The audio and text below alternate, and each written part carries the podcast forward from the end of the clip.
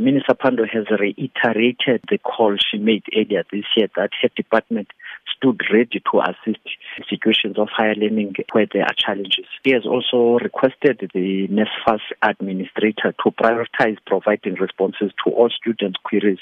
And uh, in this regard, the administrator has assured the minister that the queries are being addressed um, urgently.